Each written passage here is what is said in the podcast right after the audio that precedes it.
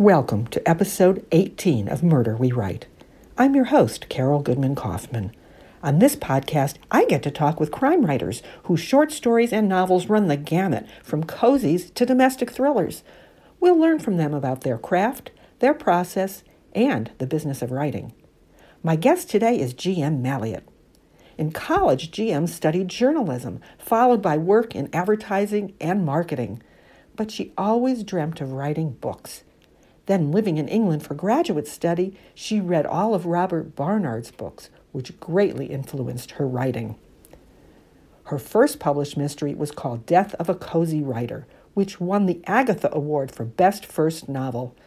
She has since published another sixteen books, including her most recent one, The Washing Away of Wrongs. That one is a continuation of her Max Tudor series. But she also writes the Saint Just series, whose latest title is Death in Print. Gin, welcome to Murder We Write. My first question for you is, you worked in advertising and marketing as a day job. Did any of that experience find its way into your mysteries? Hi, Carol, and thank you for having me. It really did not. In fact, I found I was using all my energy, my writing energy, at work, when what I really wanted to be doing was writing my novel or short story at home. And none of it, like you're thinking maybe of Dorothy L. Sayers and her her experience that she did translate into a book. I never could do that. I was more interested in imagining perfectly evil characters rather than uh, just putting them on the page. So when you were thinking about your characters and your stories while you were doing advertising, did you have imaginary conversations with them? Did you have imaginary friends as a child? Do you still have them? I was an only child, essentially. I had a much older brother and sister who did not live with us. So I was thrown on my own devices quite a bit and would invent uh, scenarios for my dolls and teddy bears and all that, the usual stuff I think kids do. I was raised in a military family, moved all the time, and I think that's another element of, uh, you know, you, you create your own world and I guess take it with you uh, and arrive in a strange land with brand new friends to make, and you become very cautious in a way. You're observing people more than being an active kind of person. That's in, anyway, that's the result with me. I became an observer and a note taker, seeing what, you know, what these people were about in this new place. Then we have something in common, because I too had a brother who was twelve years older than I, and was left to my own devices quite a bit. But I want to ask you about why you chose the mystery as a genre in which to write. Speaking of brothers and sisters, my sister inspired my interest in Agatha Christie. She was a nurse who worked the night shift frequently, and of course you can't fall asleep on the night shift if you're a nurse, so she read uh, constantly, and she read mysteries, and she adored Agatha Christie. And one time my mother and I were visiting her, and that I was introduced, I don't know what age I was, maybe eight or ten, and that became my, the love of my life in a way. I love the the puzzle, the structure. Um, I don't have a lot of patience for novels that are deep in, and meaningful and look into the human experience in some meandering way. I just, I don't have the patience for it. But a mystery that I can take apart and try to analyze and project who the killer might be, that's my idea of a good read. Gin, how did you come up with the two main characters in your series, Detective Chief Inspector Arthur Saint Just and Reverend Max Tudor? Saint Just came from reading an awful lot of Colin Dexter, the Morse series, and a lot of British detective fiction in general, starring usually a D C I. I read, of course, uh, P D James, her famous uh, dog leash character. I just, you know, just years of reading this kind of thing made me want to write a character similar to those characters. Um, I didn't want my Saint Just to be a troubled person. He's a pretty straightforward, honest, hardworking policeman.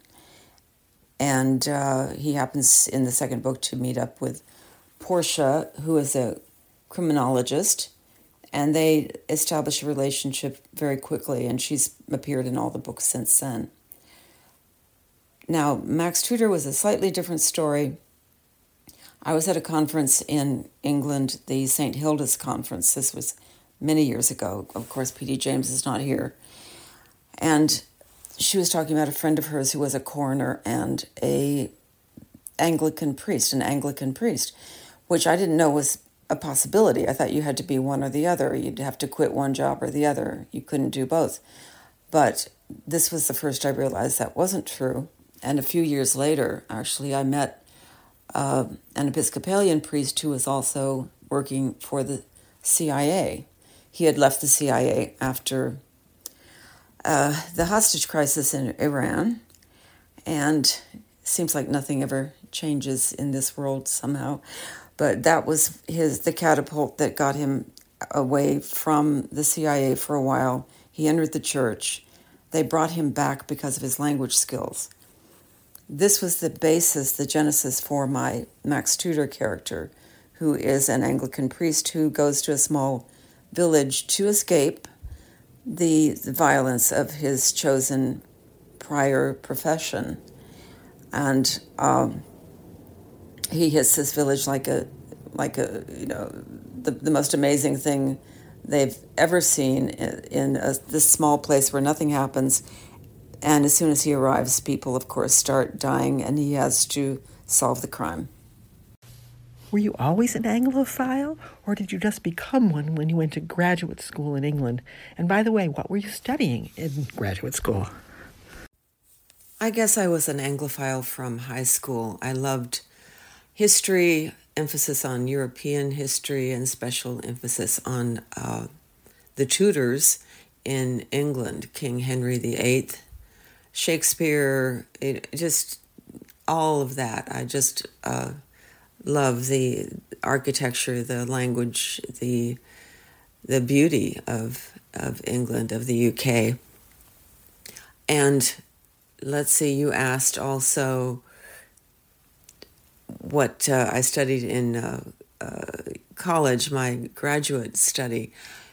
It was, wait for it, the psychological investigation of intellectual development, which is short form, the psychology of learning. It, I was in the education department.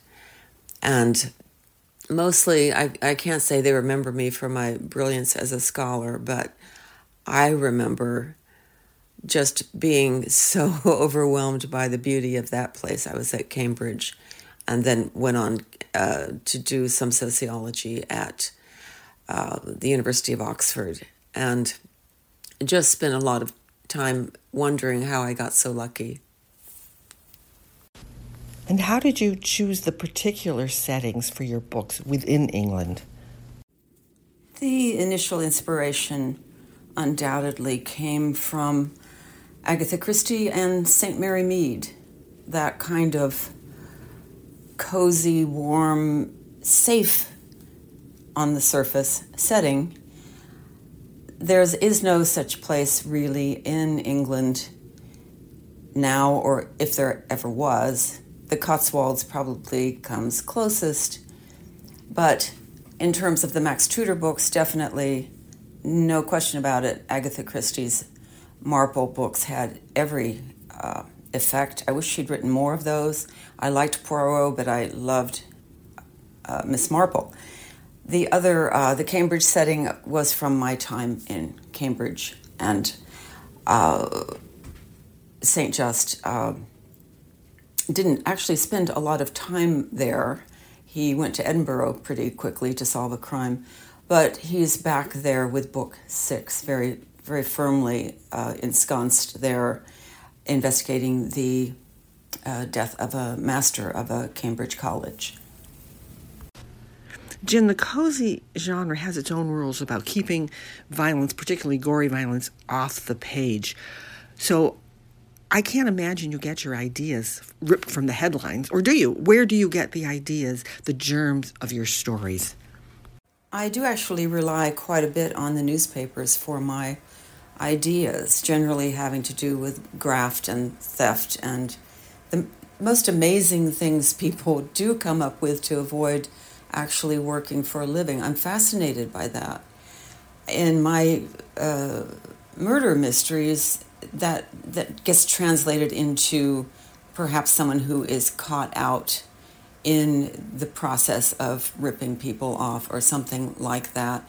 Although there have been cases where, truly diabolical, there was a dentist who killed his wife and her purported lover. He pretended this neighbor was a lover of hers, set it up as to look like a double suicide. And in a way, you you just you're just appalled and full of wonder at the ingenuity of, of that. He didn't get away with it, and I have to wonder how many people do get away with these crimes. But yeah, my, my books come very much from the news, but cleaned up versions, yes.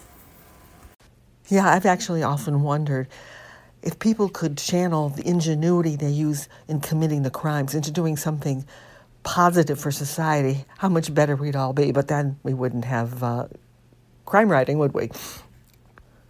In the meantime, how do you structure your writing day? Do you write every day? Are you a full-time writer? I am a full-time writer. My methods change a bit with circumstance, but and what I'm working on. If I'm starting a new novel, that's a different thing from editing, from revising, you know, all the different stages you go through. Right now, I'm actually taking a, a step back to catch up on paperwork, and next week I will start at, uh, by ten o'clock, I'll be working on my uh, revisions of a full draft. And I hope to finish uh, about twenty pages a day and finish it by twelve or one with any luck. My overall goal is to follow the writing advice of four hours a day or four pages of writing new copy. But that's, again, that's a different stage of the process. Right now I'm just um, using a spreadsheet, writing down my goal for the day, for every day, and uh, hoping to finish a good draft, very you know, a very good draft by uh, two or three weeks from now. So while you're in the process of considering a new story, do you go back to England to restore your sensibility of the place, your experiences, um, the f- sounds and the, the smells and the feel of the place? My husband and I do go back as often as possible. He's also an Anglophile, so that works out great. Uh, most recently, we were there for the coronation, not because we were invited, but because we wanted to be there for, for that excitement. And that really was fun to be in London. We couldn't see anything except the tops of people's heads or carriages as they drove by from a distance. It was very tightly uh, secured, that event. But we did see it on a very large screen T V in a local church. So it was just fun. Everyone was celebrating, had their Prosecco at ten a.m. or eleven a.m., whatever it was. After that, we went to Bath, and I had never been to Bath. Incredible, but true. Loved that town. Just uh, it just has a really good feel to it. That might be something to do with the waters there, the all that stuff in the air, but it, it just is a feel-good town. I do like going back just to listen to the people, to do some eavesdropping, to uh, just connect with what their concerns are at the moment, and uh, just just enjoy completely seeing that wonderful architecture. You know, some writers never visit the places about which they write. They do all their research online. What do you think about that? I think whatever works, works. I think you can't write science fiction without researching what's come before and imagining what happens next. So research on Google especially is a, a big part of my life. I'm often researching poisons. Most recently, it's been guns, about which I know nothing, and I'm concerned about making a mistake that will have people writing me emails explaining why I'm so wrong. Um, I did ask on uh, Facebook one day about a certain kind of gun from a certain era, and I got all kinds of feedback from people explaining the right terminology. For example, you don't talk about a silencer, you talk about a suppressor. Uh, this is this is what several experts said, so I took that to heart and I made sure I, I had the lingo correct. I absolutely agree with you, Jim, that the internet can be a tremendous asset in research. Besides that, of course, real life experts. I know I've been fortunate to be able to get information from people ranging from police chiefs to medical examiners, but I actually asked about place, about setting. Do you think you can describe a place without ever actually having set foot in it? Not for science fiction, of course, which is made up completely from imagination, but for places like English villages, even if their names aren't real. I never really thought about it before. Let me tell you how Nether Monkslip came to be. I had been thinking of, you know, what kind of series to write, and I was thinking, you know, knitting shop and uh, bakery and all, all these village enterprises, and realized I didn't really want to limit myself to one character in one profession in one village. I wanted it to be one village that had all of this, this ideal, uh, too ideal to be real kind of atmosphere. The only thing that makes Nether Monkslip a little different is that there is no butcher shop.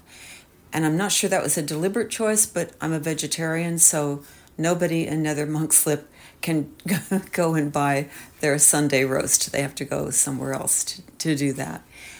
It's completely, it's partly imaginary, it's partly from staring at photos of idyllic places in England, and they do have a ton of those.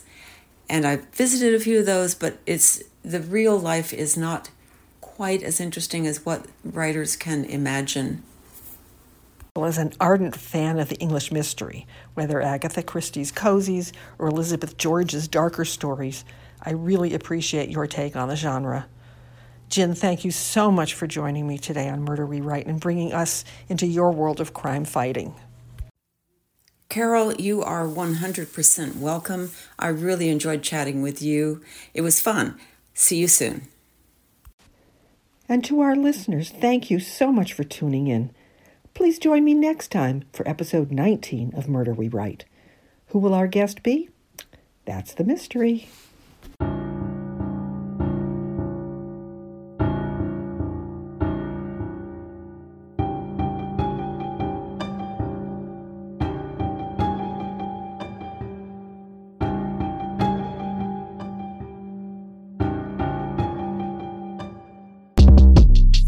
Shortcast Club.